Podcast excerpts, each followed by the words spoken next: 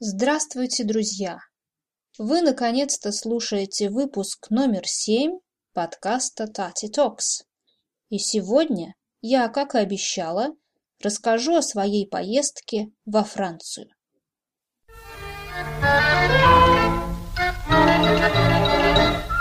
Эй, Таня! Таня! Танечка! Неси скорее обед! Тра-ла-ла-ла-ла-ла-ла-ла! Тра-ла-ла-ла-ла-ла-ла-ла! Эх, сколько лет, сколько зим. Последний мой подкаст был записан уже более месяца назад, так что вы, наверное, скучали. Ну а я, если честно, нет. Просто у меня совсем не было времени скучать. И вообще, у меня не было компьютера, и была очень, очень плохая связь. Ну да ладно, обо всем по порядку. Как многие из вас знают, я нежно люблю Францию, французскую культуру и французский язык. Последний я не только люблю, но и преподаю. Как ни смешно, была я во Франции до сего времени всего один раз, ровно 10 лет назад, будучи еще студенткой. С тех пор как-то так получилось, что я ни разу туда не возвращалась. Согласитесь, для преподавателя французского это нонсенс. Более того, часто так бывает, что мои студенты ездят во Францию или живут во Франции или во франкоязычной стране, а я вот все как-то говорю по-французски, все тут, в Сибири. В общем, этой весной я наконец-то решила взять быка за рога, то есть я взяла инициативу в свои руки, начала действовать решительно и организовала эту поездку. Идея родилась случайно. Я зашла на сайт Альянс Францез, может быть, вы слышали об этой организации, которая занимается продвижением, распространением французской культуры и языка в мире. Так вот, я зашла на их сайт в поисках информации о французских экзаменах и случайно наткнулась на проект международных добровольческих строек. Добровольческая стройка очень популярная вещь во Франции. Это значит, что молодежь, обычно это студенты, лет 18-23, вместе занимаются реставрацией какого-то архитектурного памятника. Поскольку они добровольцы, или по-другому волонтеры, то денег они за эту работу, конечно, не получают. Но при этом их питание и проживание, чаще всего в палатках, обеспечивает, оплачивает организация. Словом, зашла я на сайт, обнаружила там рекламу добровольческих строек и поняла, что это будет отличным способом забыть о моей работе перед компьютером и погрузиться в сладостный мир моего любимого французского языка. Тем более, что физической работы я не боюсь, как, впрочем, и примитивных бытовых условий. Палатки, приготовление пищи на костре – все это мы уже проходили на даче и в походе. Регистрация на проект стоила какие-то копейки, то есть очень мало. Сами проекты длились от двух до трех недель, и из предлагаемых вариантов осталась только стройка на острове Фриуль, недалеко от Марселя. Поехать во Францию, да еще и на остров. Вот это да! Это моя вечная мечта пожить на острове, да еще и на французском. Это же просто Жюль Верн. Я приняла решение за считанные секунды.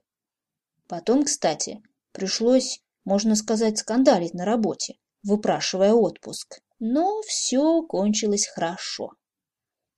Кроме стройки, я решила еще немного попутешествовать самостоятельно, посмотреть пару маленьких городков на юге, встретиться со старыми друзьями, и, наконец, вернуться и увидеть Париж десять лет спустя. Кстати сказать, побывать в Париже долгие годы казалось для русских мечтой, пределом всех желаний, причем часто несбыточным, и не только из-за архитектурной красоты города, его исторического, культурного значения для любого европейца, но и из-за закрытых границ в советское время, даже сейчас, когда границы давно открыты и люди путешествуют гораздо больше, Фраза «увидеть Париж и умереть» не потеряла своей актуальности. В связи с этим предлагаю вам послушать кусочек чудесной песни Владимира Высоцкого «Она была в Париже». Я спел тогда еще, я думал это ближе. Про счетчик, про того, кто раньше с нею был. Но что ей до меня? Она была в Париже, ей сам Марсель Марсо. Чего это говорил? Я бросил свой завод. Хоть и в общем был не вправе Засел за словари, на совесть и на страх. Но что ей от того? Она уже в Варшаве. Мы снова говорим на разных языках Мне очень нравится эта песня, как, впрочем, и многие другие у Высоцкого. Да, наверное, нет русского, который не знал бы и не уважал Высоцкого. А если вас заинтересовала эта песня, то даю ссылку на тексты аудио на сайте megalyrics.ru. Кстати, обратите внимание, что Высоцкий намеренно использует просторечные слова, чтобы показать, что его герой – это простой, необразованный рабочий завода. Конечно, при желании вы можете также посмотреть видеозапись, чтобы увидеть самого певца и познакомиться с его манерой исполнения. Ссылку на клип в YouTube тоже вы увидите в тексте подкаста. Ну, а возвращаясь к нашей теме поездки, хочу сказать, что все оказалось не так, как я ожидала. Но это был приятный сюрприз. Например, я была готова жить в палатке и готовить еду в походных условиях. А в результате нас разместили в домиках-общежитиях типа хостела и мы питались в ресторане. Из других приятных сюрпризов также оказалось полное отсутствие англоговорящих людей, на что я, если честно, даже не надеялась. Вообще, о нашей команде стоит рассказать отдельно. Нас было 12 человек, плюс руководитель стройки Ришар и наш аниматор, немецкая девушка Франка. Группа была четко поделена на французскую и русскую часть, потому что нас оказалось пять французов и пять русских. И между нами, скажем, на нейтральной территории было еще две девушки – полька и испанка. Все, кроме одного человека, в той или иной степени говорили по-французски. И надо сказать, я считаю, что ехать на стройку совсем без знания языка не стоит. Ты окажешься в некоторой изоляции и вообще многое потеряешь. Но, как я уже сказала, нам очень и очень повезло с командой. Во-первых, у нас оказалось шесть парней, которые по большей части сняли с нас, девушек, необходимость выполнения трудных физических работ. Во-вторых, все люди оказались очень доброжелательными и неконфликтными, и чисто психологически обстановка была очень комфортная. Ну, конечно, были свои проблемы. Как же без них? Представьте себе, вы находитесь на острове, маленьком, достаточно ограниченном пространстве, с конкретными людьми, и никуда сбежать не можете. Ну, все проблемы были решены путем мирных переговоров. И снова, как в добрые старые-старые времена, языком дипломатии был французский язык. Кстати, о языке. Учитывая многочисленность нашей русской общины, и тот факт, что один человек совсем не говорил по-французски, наши европейские друзья очень часто слышали вокруг себя русский язык. Как мы им говорили, у них появился фантастический шанс освоить язык Пушкина или Путина, выбирайте, что вам нравится больше, за три недели нашей стройки. И вы не поверите, какое русское слово оказалось самым ходовым, самым популярным. Это совсем не спасибо и не привет. Нет-нет-нет. Этим ключевым словом оказалось «давай, давай, давай».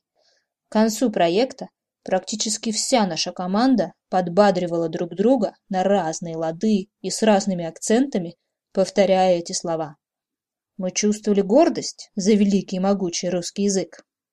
Я не буду рассказывать о других словах, не столь благозвучных, которым научила некоторых членов нашей команды одна неразумная русская девушка но немного конкретики. Против моих ожиданий мы работали довольно много, практически до пяти часов вечера. Конечно, у нас был длинный перерыв на обед, но в итоге, после работы, Нам едва-едва хватало времени сбегать на пляж, искупаться, чуточку позагорать, и все, уже нужно было возвращаться на ужин. По закону подлости, почти каждый вечер, когда мы после работы приходили на пляж, солнце скрывалось за тучи, или начинал дуть холодный ветер, или море было очень бурное, и плавать было трудно. Три раза за все время нашего пребывания лил дождь, что, по словам местных, небывалое дело. На островах обычно очень сухо. Дожди из Марселя уходят в океан, не задерживаясь. Но что же делать? Селяви, такова жизнь. В любом случае, пейзаж и постоянное пребывание на свежем воздухе компенсировало все эти мелочи. Чудо-остров, чудо-остров, жить на нем легко и просто, жить на нем легко и просто, чунга-чанга. Наше счастье постоянно, жуй кокосы, ешь бананы, жуй кокосы, ешь бананы, чунга-чанга. Чунга-чанга. Вы услышали фрагмент детской песенки Чунга-Чанга о воображаемом чудо-острове, где всегда царит лето. Но это, конечно, остров мечты, а у нас на острове Фриуле никто просто так кокосы и бананы не ел. Мы, конечно, работали. Каждый день в 8.30 мы уезжали на нашем желтом грузовике по горной дороге на край острова к нашей стене.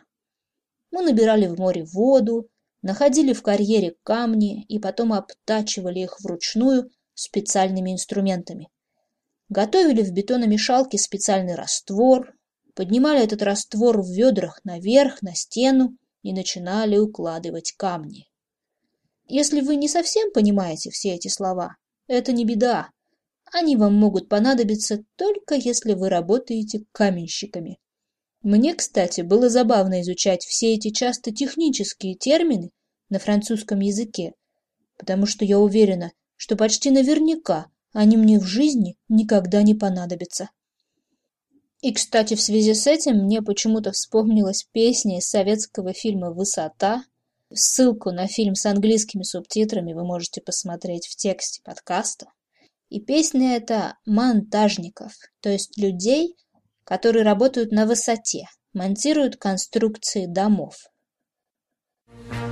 Не кочегары мы, не плотники, но сожалений горьких нет. Как нет, там и монтажники, высотники, да, и с высоты вам шлем привет! Мы ведь тоже были своего рода монтажниками, высотниками, потому что работали самой высокой точке острова, откуда видели далеко-далеко вокруг и весь остров, и океан, и Марсель. Да и вообще, у меня было такое чувство, что я переквалифицировалась в рабочего, то есть поменяла профессию. Работа была физическая, работали руками, часто времени на размышления, на то, чтобы подумать, не было. Но это было прекрасно. Отдых от цивилизации, компьютера. А я, вообще как раб интернета и поклонник природной красоты, просто была в восторге. Все мы привыкли друг к другу за три недели работы, но пора была возвращаться по домам. В моем случае не совсем по домам, а в Париж. Я забронировала койку в хостеле в районе Монмартра. Койка – это значит кровать, спальное место. И забронировала я койку на четыре ночи. Изначально у меня были большие планы, почти культурная программа, но в итоге оказалось, что душа настолько полна эмоциями после стройки, а тело настолько устало от трех недель вечного движения, что с того момента, как я села в скоростной поезд до Парижа, я как будто оглохла и ослепла. То есть стала глухой, ничего не слышать, и слепой, ничего не видеть. Во всяком случае, эмоции мои несколько притупились, то есть стали менее интенсивными. В Париже, на Монмартре, я была, честно говоря, в шоке от толп туристов и вообще от шума большого города. Я и так небольшой любитель мегаполисов. А тут еще после трех недель в тиши нашего острова я совсем отвыкла от благ и неблаг цивилизации. В результате, в первый мой вечер в Париже, а это была суббота, и стояла прекрасная жаркая погода, в связи с чем Монмартр превратился в живой людской муравейник, я почти пожалела, что решила ехать со стройки не прямо домой. Но в воскресенье меня ждала новая знакомая и ранее невиденный мной квартал Дефанс. Дефанс – это совершенно уникальный квартал Парижа, который не имеет с Парижем ничего общего. Это вообще какое-то безликое место. Безликое в смысле культурной или национальной принадлежности. Если закрыть глаза на надписи на французском языке, то Дефанс можно было бы легко представить себе как в США, так и где-то в Азии небоскребы, бетон, стекло. Но, как это ни странно, именно там мне удалось немного отдохнуть от туристического Парижа и с удовольствием поговорить и обменяться мнениями о России, Франции, политике, культуре, просто жизни. Вообще поговорить по душам и вспомнить, что кроме рук и тела у меня еще есть мозг. Получилось отлично. В последующие дни я продолжала ездить на метро, бродить по разным улицам и общаться со своими старыми друзьями. В который раз я убедилась, что мне не нужны музеи. Снова я влюбилась в книжный магазин Жибер-Жозеф и в ботанический сад. И даже несколько раз начинавшийся дождь, промочивший меня один раз до костей, не испортил моих впечатлений. Вот так и закончились мои французские каникулы. Три дня спустя я вроде как уже перешла на сибирское время, почти уже не говорю «пардон» и «мерси», случайно сталкиваясь с кем-то на улице или в магазине, и вообще понемногу возвращаюсь к нормальной жизни. Ну, а на этом все. До новых встреч, друзья!